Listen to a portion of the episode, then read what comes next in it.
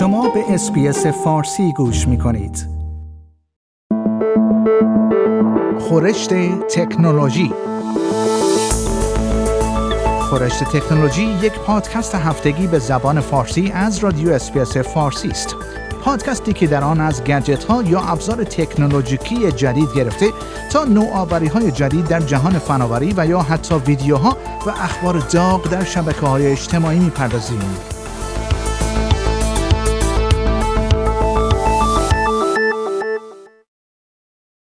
ممکن است به زودی افرادی که در استرالیا به سایت‌های اینترنتی مستهجن و یا به اصطلاح پورن مراجعه می‌کنند، مجبور شوند اطلاعات شخصی خود را ارائه دهند.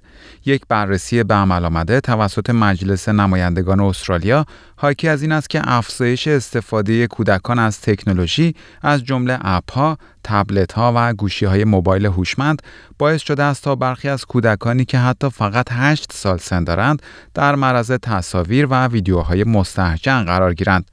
به گزارش سایت اینترنتی نیوز دات کام دات ای یو، این بررسی خواستار این شده است تا مراحلی برای ورود به سایت‌های اینترنتی مستهجن تعریف شوند تا اطمینان حاصل شود که فقط افراد بزرگسال به محتوای این سایت‌ها دسترسی دارند و کودکان نمی‌توانند به آنها دسترسی داشته باشند.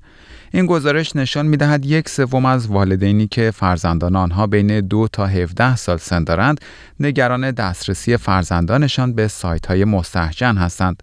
این تحقیق در حال بررسی الگوبرداری از سیستم‌های موجود در کشور انگلیس برای مشخص کردن سن واقعی افرادی است که به این سایت‌ها مراجعه می‌کنند.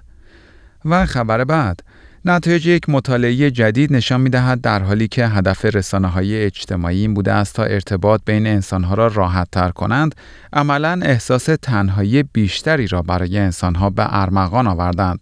حس تنهایی به یکی از مشکلات شایع تبدیل شده است و افراد در گروه‌های سنی مختلف تحت تأثیر آن قرار می‌گیرند. دکتر راجر پاتولنی، استاد جامعه شناسی در دانشگاه ولونگانگ استرالیا، میگوید نحوه استفاده افراد از رسانه‌های اجتماعی باید تغییر کند. یعنی به جای اینکه بخواهند با پرسه زدن در رسانه‌های اجتماعی مانند فیسبوک تنهایی خود را پر کنند، باید از این رسانه‌ها صرفاً به عنوان ابزاری برای هماهنگی‌های لازم برای داشتن ملاقات‌های رو در رو و واقعی استفاده کنند. وی میگوید اگر بخواهید به جای دیدارهای رو در رو به گفتگوها و چت‌های آنلاین بسنده کنید، آن وقت رسانه‌های اجتماعی حس تنهایی شما را پر نخواهد کرد، بلکه میتواند با آن دامن بزند. و خبر بعد، اطلاعات شخصی بیش از سیصد هزار استرالیایی توسط شرکت فیسبوک ذخیره شده بوده است و کمیسیونر حریم خصوصی استرالیا به همین دلیل علیه این شرکت اقامه دعوا کرده است.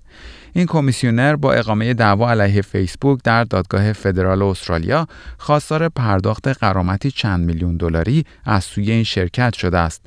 این اقدام حدود دو سال پس از رسوایی کمبریج آنالیتیکا صورت می‌گیرد، یعنی زمانی که این شرکت اطلاعات مربوط به هشتاد و هفت میلیون کاربر در سراسر جهان از جمله سیصد و یازده هزار استرالیایی را ذخیره کرده بود.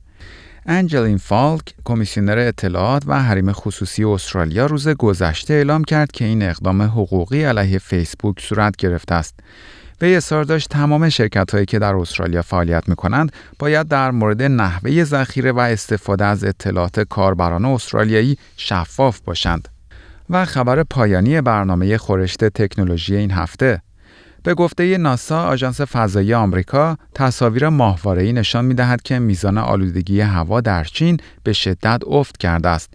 ناسا اعلام کرده است که به دلیل شیوع ویروس کرونا فعالیت‌های اقتصادی کاهش یافته و دست کم بخشی از افت آلودگی هوا به این دلیل صورت گرفته است. به گزارش بی بی سی، تصاویر ناسا نشان می‌دهد که سطح دیوکسید نیتروژن، یعنی گاز مضری که وسایل نقلیه و ماشینالات صنعتی تولید می‌کنند، در مقایسه با سال گذشته پایین آمده است. این اتفاق به دنبال توقف فعالیت کارخانه‌های چین پیش آمده است. کارخانه‌ها در مناطقی که ویروس کرونا در آنها شیوع پیدا کرده است، با هدف جلوگیری از گسترش سرایت ویروس کار خود را متوقف کردند. در چین از حدود دو ماه پیش که شیوع ویروس کرونا شروع شد، تا کنون ده ها هزار نفر به این بیماری مبتلا شدند. این ویروس به ده ها کشور دیگر هم سرایت کرده، اما بیشتر موارد ابتلا و مرگ ناشی از آن در چین به ثبت رسیده است. به گزارش دانشمندان ناسا، میزان دیوکسید نیتروژن در هوا ابتدا در شهر ووهان، یعنی محل شیوع ویروس کرونا برای اولین بار، کاهش پیدا کرد و بعد در جاهای دیگر چین نیز چنین شرایطی مشاهده شد. ناسا وضعیت آلودگی هوایی چین را در دو ماه اول سال دو هزار و نوزده با دو ماه اول امسال مقایسه کرده است و نتیجه گرفته که آلودگی هوا همزمان با اعمال محدودیت‌های حمل و نقل و اقتصادی و همینطور قرنطینه میلیون‌ها نفر کاهش پیدا کرده است.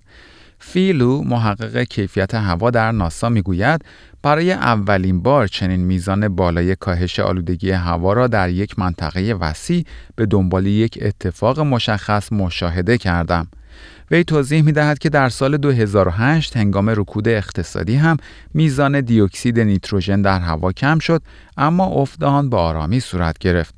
ناسا اشاره کرده است که برگزاری جشن‌های سال نو چینی در پایان ماه ژانویه و اوایل فوریه معمولاً موجب بالا رفتن میزان آلودگی هوا می‌شود، اما امسال به دلیل شیوع بیماری کرونا ویروس این جشن‌ها برگزار نشد و همین باعث شد میزان آلودگی هوا در این دو ماه در مقایسه با سال گذشته به شدت کاهش پیدا کند. در پایان برنامه خورشت تکنولوژی این هفته از شما دعوت می‌کنم برای تماشای برخی از ویدیوهای جالب در مورد تکنولوژی به صفحه اینترنتی برنامه فارسی رادیو اس بی اس با آدرس اس بی اس دات کام دات ای یو اسلش پرشن مراجعه فرمایید.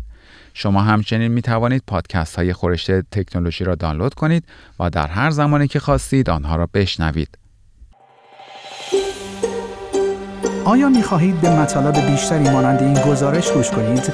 به ما از طریق اپل پادکست، گوگل پادکست، اسپاتیفای یا هر جای دیگری که پادکست‌های خود را از آن می‌گیرید گوش کنید.